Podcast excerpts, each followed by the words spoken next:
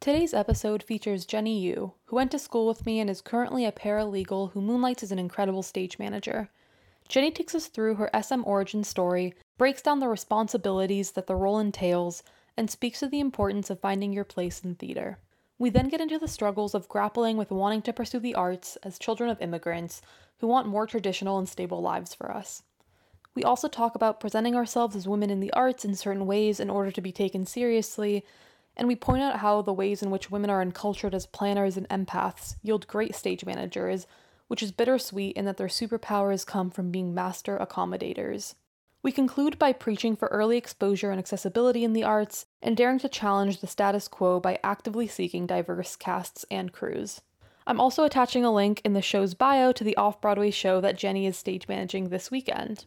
Hope you enjoy.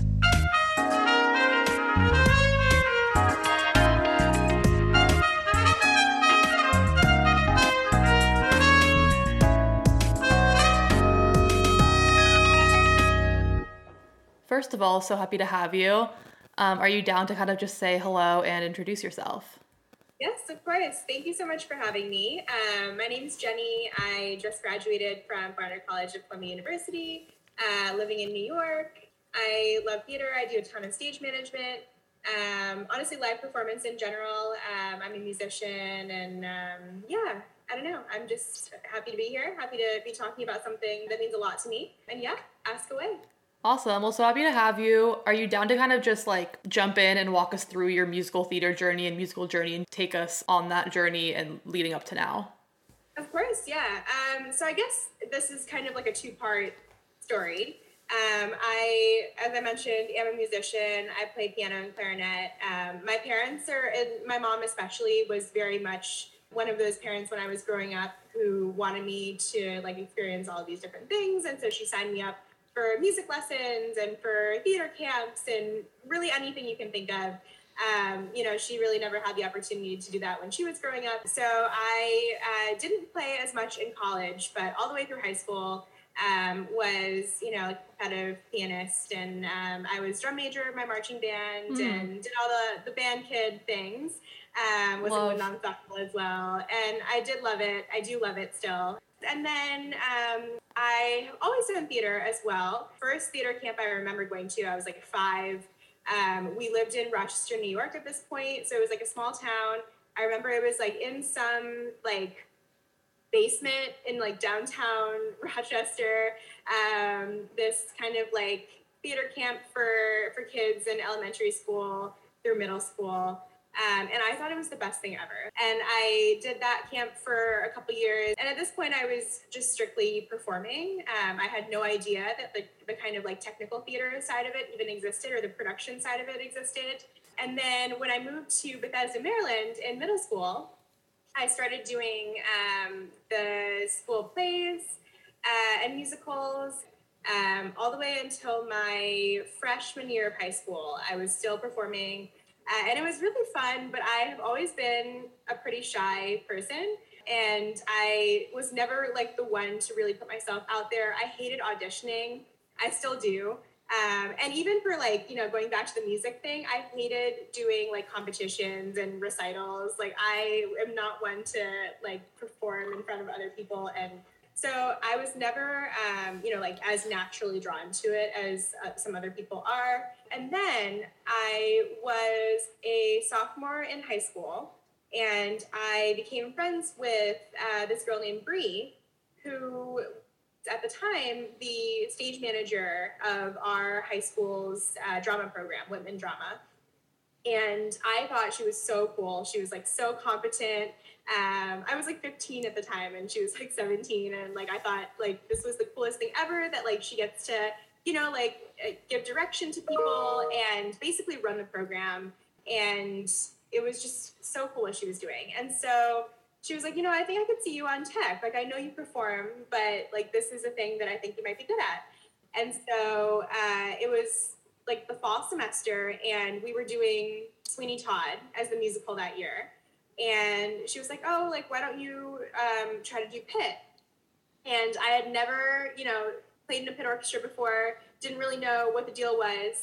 And it was like one of the most fun things I've ever done. It was great.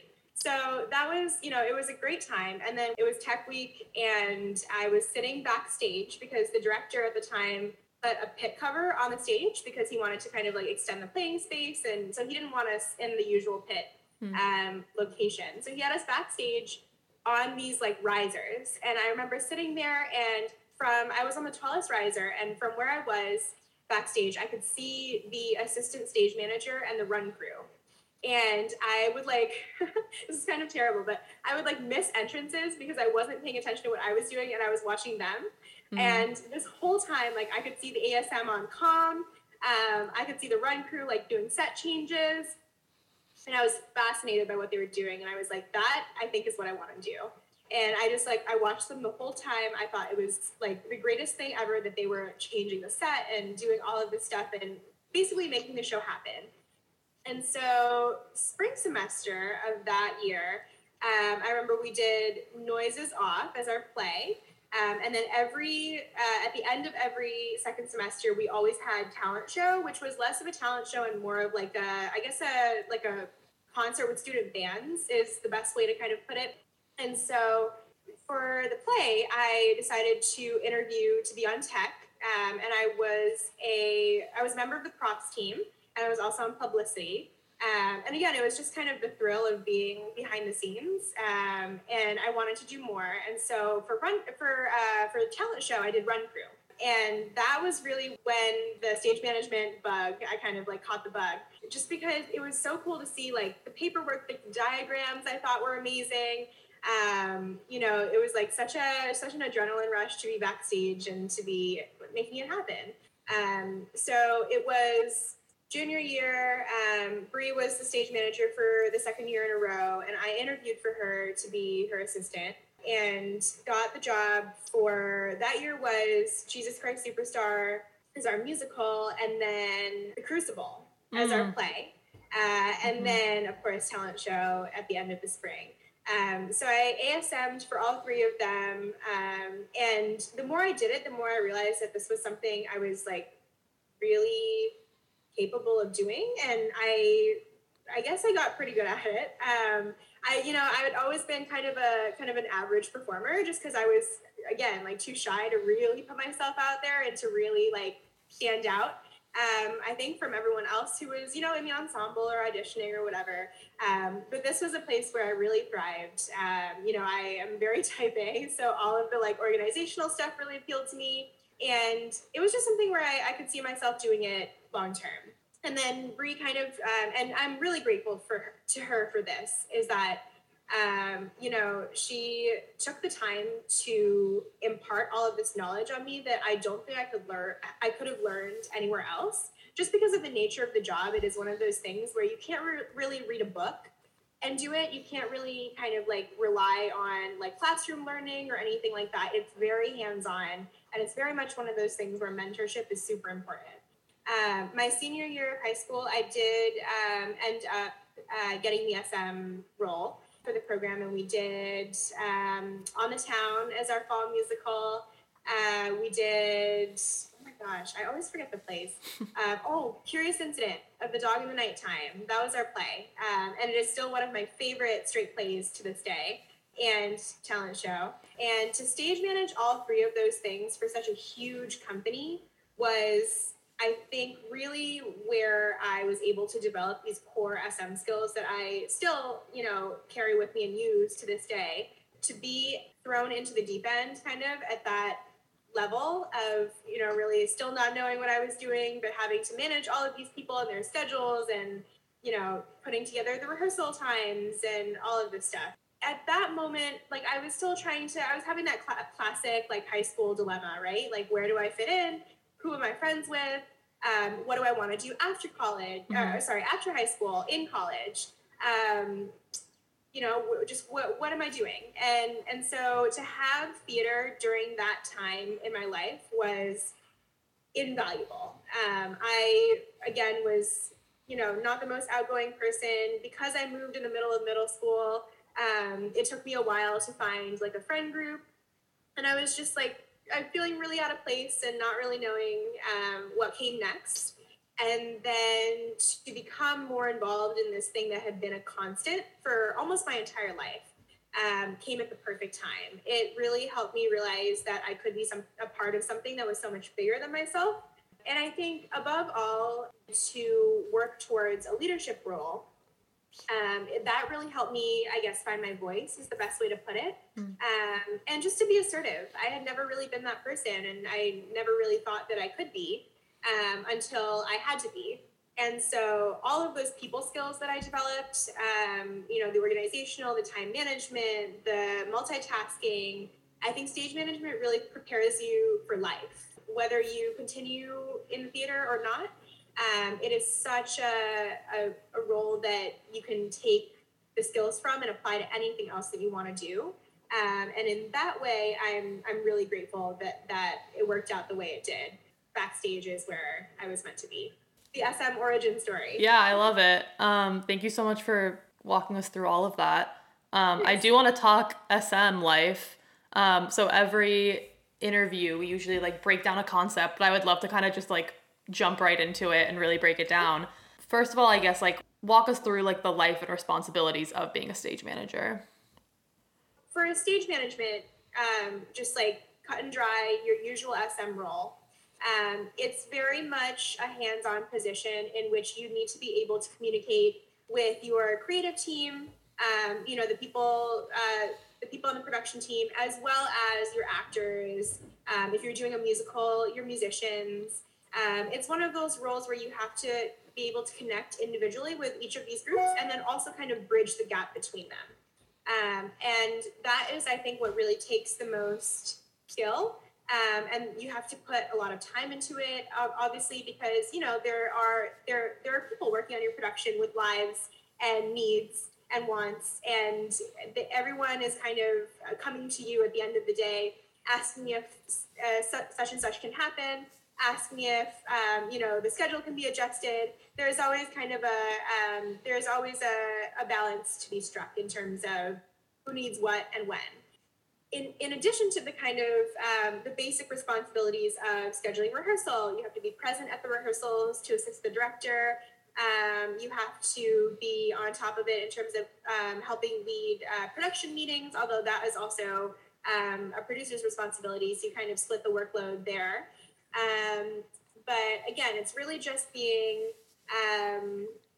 playing the role of friend, of therapist, of, anything that someone might need at that very moment without judgment. Mm-hmm. And you really meet so many different people in this role. And that, again, is something that's really great about it, is that it teaches you how to collaborate and how to coexist with a ton of different personalities. And so that is, what I love most about it, but also something that's most difficult. So it's super important to, stay organized, stay available. I always tell, my companies that I work with, you can text or call or email me at any time. I'm always here for you. And, when they do bring things up, it is one of those things where I really do try to prioritize what they feel like they need most in that very moment and try to kind of do my best. And sometimes, what they're asking for exactly, to the letter, isn't possible. But my philosophy as an SM and also as a person is not to say no right away, but to say yes and. Love yes and. I think that that's a really, really great just life skill because, a compromise can always be reached and there's always a solution to be found. You just have to kind of maneuver things and figure out what works best for everyone involved. And so negotiation is a huge part of the job as well. But there's also the stuff that, the little everyday things, making your calling script, taking blocking notes, sending out rehearsal reports, daily calls, weekly calls, just those little bits of organizational work that I also really enjoy. And that's not for everyone. I've met some SMs who don't love it, but again, part of the job. But yeah, so that's kind of the daily role. There's no way to predict what you're going to get on a certain day. Yeah. You have to roll with the punches. You have to be able to think on your feet, to come up with creative solutions, even when there seems like there might be none. that all falls on you. And so it's a lot of responsibility, but it's also really rewarding. Wow. That is so much, like so many responsibilities. It's also like, I could never do this for so many reasons, but like as a trumpet player attention whore, I'm like, that just seems like the most thankless job. And like, even me in the pit, I'm like, man, like no one can even see me playing, like that sucks. So I can't even imagine what goes into like stage managing, because you're really the glue that's making it all happen. But it just seems like such a thankless job, but like such an important one. Yeah, you know, it is. It is a thankless job, but at the same time, I guess I can be, I'm an SM cliche at this point, because I always say that if I'm doing my job right, no one should know I'm there. You know, like the audience should not realize that the stage manager is doing anything. And even your cast and crew, they shouldn't see you when a run is happening. You know, if they do, that's bad news. And so I think I've come to the realization that it's actually like kind of the best thing ever to be doing your work and to be making it happen, but like no one realizes it unless you like want to tell them about a specific part or like, you know, something like that.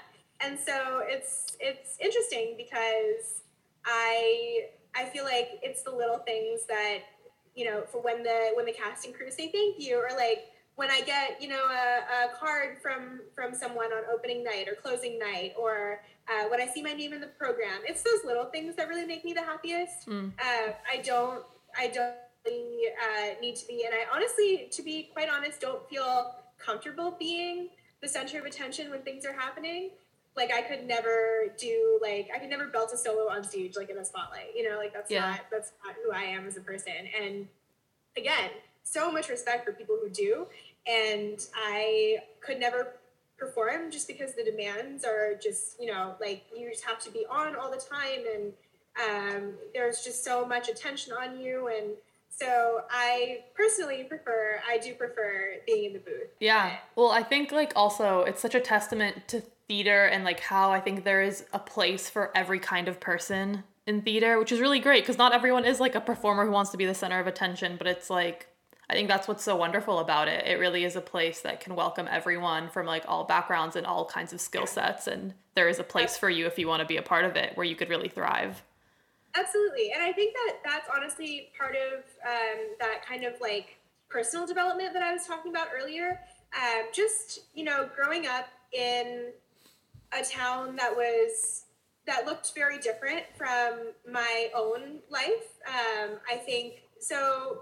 I guess I should kind of preface this. So growing up as a second-generation Korean-American daughter of immigrants, you know, my family was low income, and we moved, obviously, from Rochester to Bethesda, and then I moved to New York for school. And all three of these places have been, I've been kind of in very white, very wealthy environments. And so I think that was a large part of me not knowing really who I could connect with and where I belonged in terms of school and like social life. And, you know, I didn't have like fancy vacations to talk about, or, you know, like I wasn't getting invited to like the cool high school parties, or like, you know, all of the stuff that you think matters in high school. Like I was like, oh, you know, that's really not me. And I don't feel comfortable in that kind of social environment. And so I think that was when I really took a long, hard look at like, you know, what are my passions? What can I throw myself into that will be rewarding, where I can meet people who enjoy the same things, that don't kind of judge you at surface value, and where can I make a difference? And I didn't really have that until I threw myself into theater. And again, like I'd always done it, but it had always been kind of like a, you know, summer camp, casual, just for fun type thing. And although, you know, it is still for fun, and it is something that I still love doing, and that is, you know, very much a hobby of mine, I also saw that it could be more of a career, and a place, you know, a safe space, a place where I could go when I didn't really have anywhere else to be. And so, yeah, that is one of the amazing things about the theater world, the performing arts world in general, is that it is so open. to embracing all different kinds of people. It's very come as you are. And as I'm trying to navigate post-grad life as like a young 20-something now, having this thing to anchor me has really been more than I could have ever asked for. I have no idea what my life would look like if I didn't have theater in it. Yeah. And I guess like, I'm curious, at least personally, it sounds like it could be similar. Like I fell in love with performing and trumpet and I wanted to do it at the highest level. I got a strong veto from my parents to go to music school. And I was like, okay, well, that means that I need to find a way to make it happen. We've also talked a lot about immigrant parents and like kind of grappling between having our own dreams versus like their dreams that they kind of have for us and that they grinded so hard for us to kind of be able to live out their fantasies. And then kind of, I guess, that struggle of how do we balance all of our passions? How do we work hard and make them proud, but also pursue our own dreams? Like that whole thing and having... Like, did you consider stage managing full-time and, like, pursuing it as a career? I guess, how did you navigate all of that when you found out, like, this is something I love? Do I have the support to actually go and do it? Yeah. Well, first, I want to say you're killing it. I'm so glad that you ended up what you did and that we met at school. Same. For me, I think I had a moment when I really, really wanted to go to conservatory and get a BFA. In stage management, and kind of similar to your parents, hard no from mine. They were very, very against the idea that I would only be, studying performing arts related things. And, my degree would only really be good in one field. That was not appealing to them at all. They were like, you need to get a well-rounded education. You need to have grad school prospects, all of these things. That again, I don't fault them for, because it is very much a reality, and especially for them, having immigrated, having had to start from the bottom, working, being working class and working these jobs that are, in fact, thankless, as we mentioned earlier, and wanting more for their kids, and having sacrificed so much to bring us to a place in which I could, think about applying to Ivy League schools, and I could think about going to get a graduate school degree. And so those were options that, were not as readily available to them. And of course they wanted only the best for me. And so I was really struggling between my own, as you said, my own wants and needs and what they wanted for me. And so it was a very tumultuous senior year, to say the least, of high school. I did not end up applying to conservatories, but I did apply kind of all over the place in terms of big cities. I did like New York, DC, Chicago, LA, like kind of like the biggest cities all over the place, just because I knew that I wanted to be in a place where these things were still available to me. At this point, I was definitely like beaten down in terms of being able to pursue theater as a more serious thing in college. My parents were so insistent that I not do theater. It was a very contentious topic between my parents and I.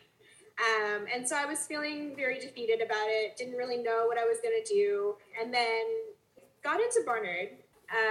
So I did visit right after I got in, before I committed. And it was... While I didn't really have any direct, I didn't, see the theaters or anything like that while I was here the first time, but I met so many students who were like, yeah, like I'm involved in whatever group on campus, like CMTS or KCST or, all these groups that we were both kind of in the same orbit when we were at school. But they were like, also, I'm studying this really cool thing. And like, I work in a lab, or I work for a nonprofit, or, in my like free time, I'm researching this, or like my is going to be on this. And I just thought that was so cool. They had so many different interests that they were able to pack into their lives as students. And I knew that I wanted to be in a place where I could go see shows on the weekends and, you know, have no shortage of places to go out to dinner. And like the city is your campus, you know? So that was kind of when I was like, okay, I think I'm going to commit. And of course, when I got here, it was all that I was dreaming about and more in terms of being able to stay involved with theater. Yeah, I don't know. I just met the best people. I had the greatest time. Yeah. And in terms of the immigrant parent thing, you know, that's kind of something that I'm still struggling to figure out what the balance is there. And it's definitely not as contentious as it was when I was 18 and, you know, confused, but I really have always been of the mindset that, you know, if I, in a perfect world, no considerations other than what do I want to do, I would stage manage for sure. That would be, you know, my ideal career. I would love nothing more. But then, you know, in real life, in terms of the relationship that I have with my parents and in terms of, you know, the sacrifices that they have made for me, which I am so grateful for. And I do recognize that I would not be here in the same position with all of these opportunities, you know, that I have taken advantage of and that I still have yet to encounter without them doing what they did and raising me the way they did. But at the same time, you know, it is hard to realize that, you know, I want to be able to provide for them the life that they never had, and to be able to, you know, be financially comfortable, to be able to make sure that they can retire, you know, and like be able to still go to the doctor and travel and do all these things that they have been putting off as they have paid for my college education and my brother's. Also am recognizing that, you know, there is value to this graduate school degree that they really want me to pursue. You know, they've always been like, hey, you know, medical school, law school, business school. And so right now, I'm working as a paralegal. I do love it. You know, it is work that challenges me, that I'm learning a lot every day. You know, not even having been to law school yet, but just being in the environment, working at a firm. And again, at the end of the day, whenever I take on something new, I always ask myself, what difference can I make here? Mm. And I really do feel like in the field of law, as a woman of color, as a person who, you know, grew up in a family that's low income, as a person who has a story to tell, and who is, you know, passionate about making space for others to kind of to tell their stories and speak their truths. That's a lot of the reason why I got into theater, and I think it is very similar in terms of going into a field like law. And so, yeah, I'm lucky in the sense that, you know, I don't hate this future career that I'm pursuing. And I know that theater will always be there for me, whether I am an audience member or doing it or, you know, like making donations to nonprofits or what have you. Like, there is always a way that I can stay involved. And so I do feel lucky in that sense, that, you know, while my parents didn't want me to necessarily pursue it professionally, they did have the foresight and the prescience to kind of say, hey, this is something that can enrich your life. And this is something that will, you know, make you happy and be an outlet and show you all of these things that you wouldn't have realized about it. And that's why they put me in theater, and that's why they put me in music. And so, you know, I do have them to thank for my initial introduction to the arts. And in that way, I am really grateful. Mm. It's tricky. I mean, even like I just came back from a national tour and my parents were like, that's a cute side hustle. Like, that's a little hobby. Yeah. Like, now what? What's the real thing? And I'm like, dang it. Yeah, like, my mom's favorite thing is don't quit your day job. Yeah. And, you know, again, I get it. But at the same time, theater is a day job. It can be if you want it to be. Yep. I mean. And so. I agree. Yeah. It's really tricky, but everything you're saying makes a lot of sense. I will say, though, if it's any consolation, well, A, you know, maybe there's a possible, maybe there's a possibility that you make bank as a paralegal in, like, your 20s, then, you know, fund your life as a stage manager for a bit, who's to say? Yeah. But also, if it's any consolation, like, doing what you love full-time is really difficult and definitely changes your relationship to it. Like, I can firsthand say the first 22 years of my life, I was involved with trumpet because I absolutely, like, loved it. Like, it was such a pure love and kind of a naive love. And I think not going to conservatory kind of protected me from resenting it. So I had a lot of regrets about not going to music school. But looking at it now, I was like, wow, like, I had 4 more years of just, like, playing and doing it just because I loved it and nothing, having no other drive really. But this past year, like, I think it's so easy to get jaded really fast.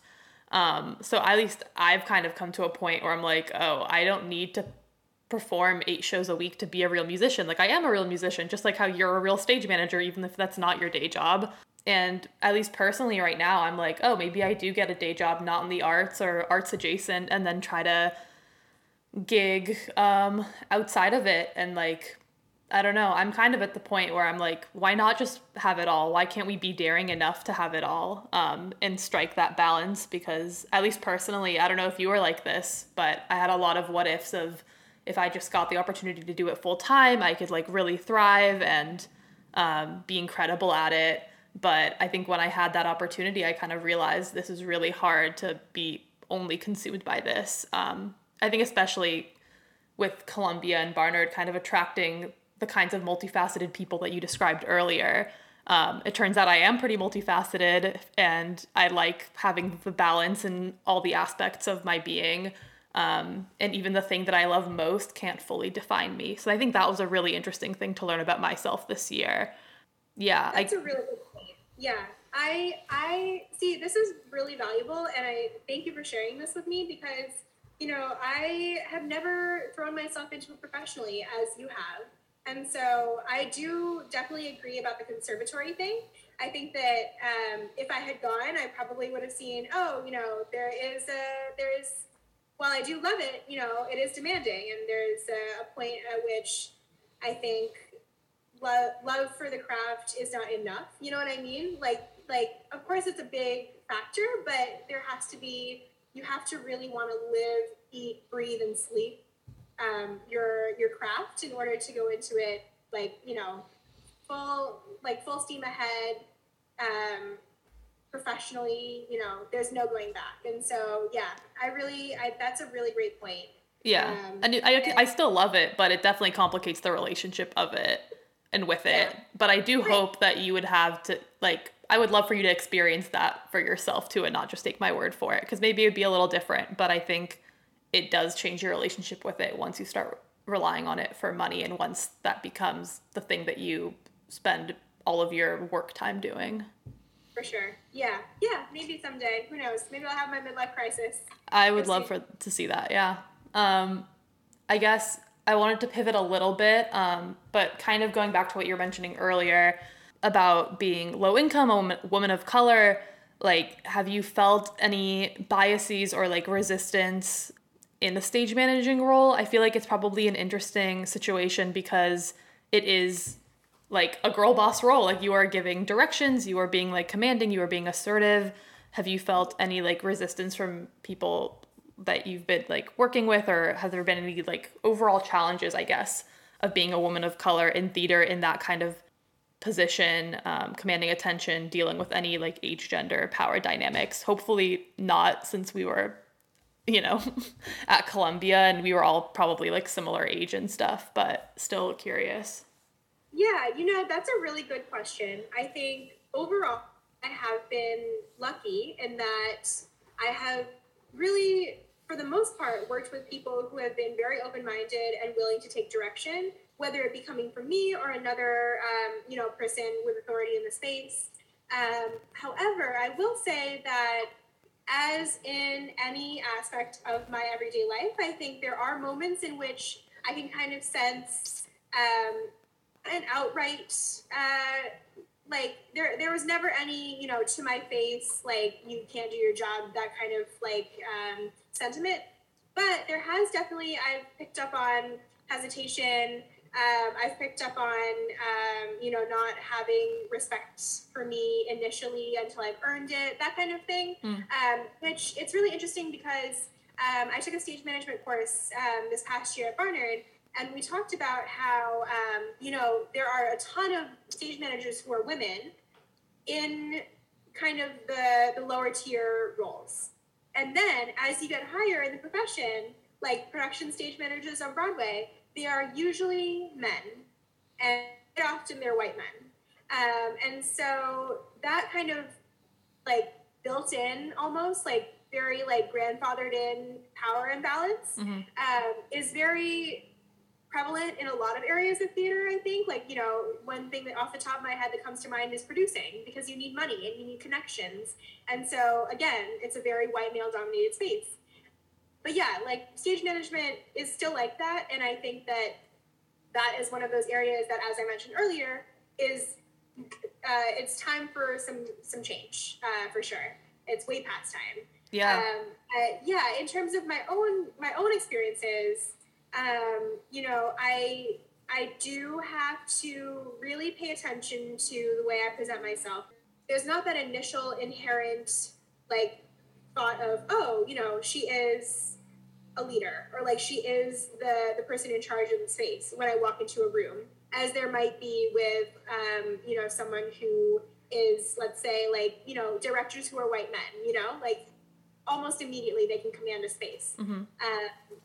And so I always have to pay attention to how am I presenting myself in the sense of I need to give clear direction. I need to not waver when I have to say, let's say I have to say no to something or someone, or I have to suggest a different approach to something. I have to be confident in myself first and foremost, because faking it till you make it and like projecting that, even if you're not 100% convinced, is such a large part of being able to make it happen. Mm.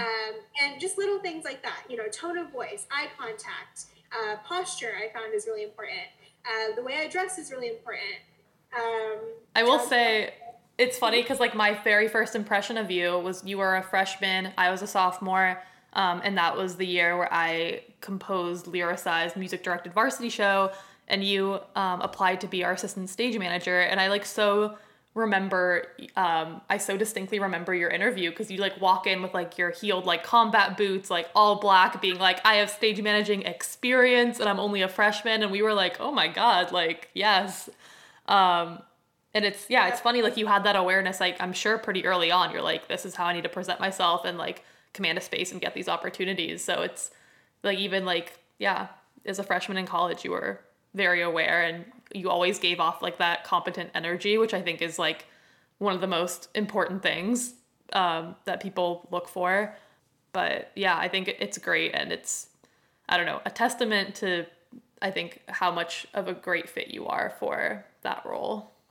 Thank you. I appreciate that. I don't know. It was just one of those things where I was like, the more that I can do, and it kind of sucks that I had to think about this a little bit, because again, there are people who don't have to, and they show up, and they're the leader of the space, and that's that. But it also I think it's been a great opportunity for, like, self-reflection and, like, how do I want to present myself? But, yeah, just little things that I take it upon myself to do even before I've started, like, the rehearsal process, the production process, that really kind of, that's me imparting confidence, like I know that I can do it. I know that I've done it in the past, and it's been successful. And so my goal is, whenever I have a new team, whenever I have, a new show, is to be able to show other people that, yes, you made the right decision. And yes, I am here to make this show happen. And beyond like my physical appearance, beyond the whole like the way I interact with people, that's also being super prepared, having read the script before I walk into the space, having created all of these documents, being organized from day one, being open and communicative, and telling people what I expect of them, and also internalizing what they expect of me.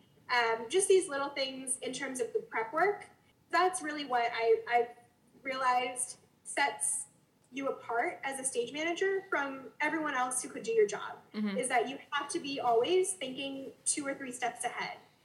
It kind of like parallels the brunt that falls on women in real life too, of just like problem solving and like being a therapist and a friend to everyone and being like 5 steps ahead and having to be like extra on top of it. And yeah, I don't know. It's just, it's interesting to think about because yeah, it's like fucked and it shouldn't fall on us. But I'm sure even to stand out as a stage manager, you're like, man, I have to bring 200%. Absolutely. Yeah. And this is my theory, and you on it, is that that's why the most amazing SMs that I've ever worked with have been women. Mm-hmm. And not to not to shit on SMs who are men, because there are so many great stage managers of all genders who do an amazing job. Mm-hmm. But I think women that I've worked with that I have really been like, wow, like that is a stage manager that I want to emulate. They just, we're so used to having to do this in our everyday lives, and it just translates so well. We already know how to empathize and to organize and to be that person that everyone can count on. And so it is a little bit of a double standard, and it's got its own problems, but at the same time, it is quite good in terms of being a good stage manager. So yeah, that makes a lot of sense. Yeah. That kind of leads me to my last main question of how do we get more diverse cast, pits, crews, creatives? Because you're right, it is very overdue. Yeah. I think a lot of it has to do with early exposure to the arts.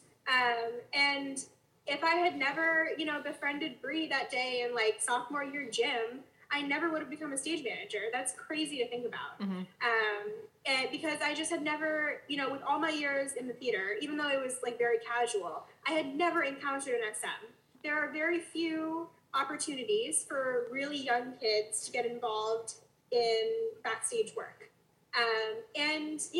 That even goes for beyond the whole technical theater thing. To be in these spaces in the first place requires money, and it requires mm-hmm. time. My parents, as I mentioned earlier, they didn't take vacations for themselves. They didn't buy themselves nice things, new clothes, what have you, because they were spending all this money on opportunities for me and for my brother. And so they were able to pay the fees to put us in school plays. We had to pay $100 to be in Whitman Drama every time we did a show. Oh wow! They were paying camp tuition.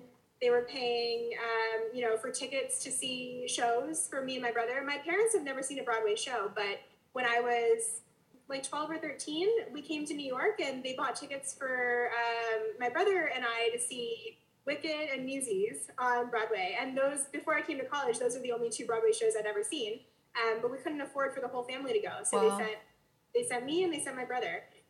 So little things like that, they put the money in and they put the time in. They drove us to rehearsal.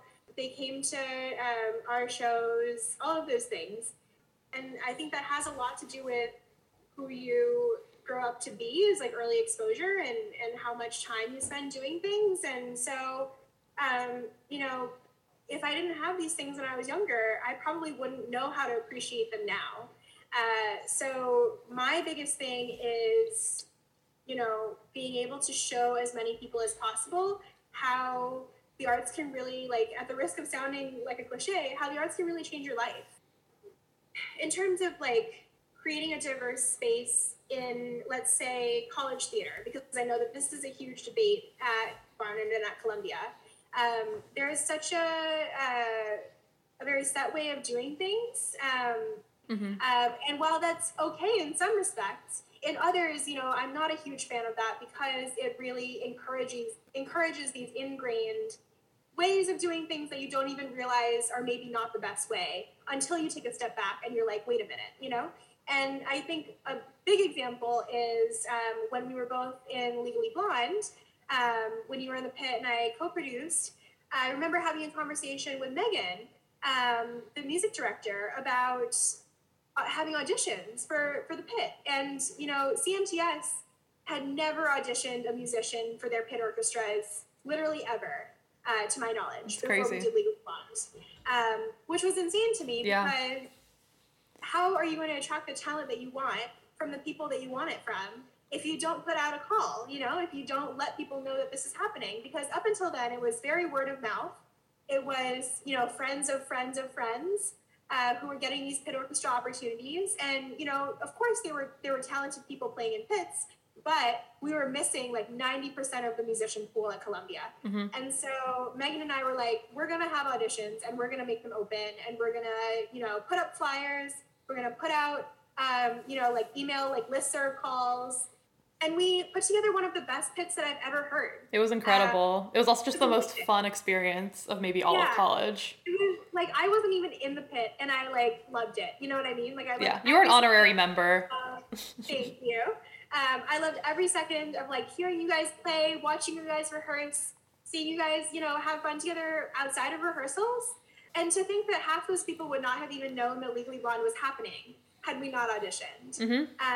And at first, the CMTS board was very skeptical of this idea, you know, but not to point fingers or anything, but they were like, do we think this is going to work? Like, are you sure you won't just be wasting your time? Like, we already have people who we know can play these instruments. Why not just ask them? And again, this goes to show, like, this is what they'd been doing, and they didn't even realize that it was maybe not the most effective way to go about it. And so taking a chance on things like that and making accessibility and opportunity the kind of most important aspects of any of anything you do, you know, whether it be art, whether it be academia, anything, I think is super, super important, because people are not going to be able to participate in things that they don't know about at the end of the 100%. Day. That's kind of bottom line. Yeah, 100% agree. I think accessibility is so important, and I think it's the most important for people in more leadership roles to prioritize it, not because it's easy, because it's the right thing to do and everyone benefits, and you're probably going to get the most talent that way anyways. But I 100% agree. And especially coming from a classical background, the average person is either white or Asian and middle to high income. And it's so easy to gatekeep it and just keep it the same because you're good and you're happy and things are fine.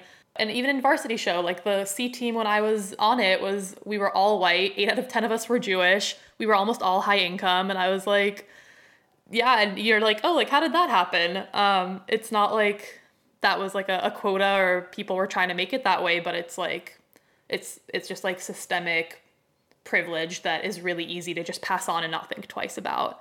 And I'm glad at this point, as a society, even in just the matter of a couple of years, I think it's like so much more at the forefront of like, okay, we need to not just take things as they are and be like, well, that's kind of how things are. We need to start instigating some change. So it's an exciting time to, I think, be in the arts, be in society. It's messy, but it's like good and important work. It's motivating to want to fight that fight, I guess. My last question is, I just wanted you to plug the cool projects you're working on right now. So if you could briefly tell us about that, that'd be awesome. Yeah, of course. So I am currently working on my second off-Broadway credit, which is Dream a Little Dream of Me by the amazing playwright Kay Kemp, directed by Madison Hatchett on at the Tank off-Broadway. So that is next week on the 20th we open. And I can send you the link if you'd like to come. But so that is a straight play. It's about a mother and a daughter who the mother is struggling with her health. She's kind of losing her memory, and her daughter comes home to take care of her. And it's a really, really touching story about, you know, the responsibilities that family members have to each other, where does love begin and responsibility end, and vice versa, and just being able to connect with your loved ones, I think, is really kind of the driving force of that play. So that I'm really, really excited for. I'm production stage managing. So exciting. Well, you are such an inspiration and such a force, and thank you so, so much for your time.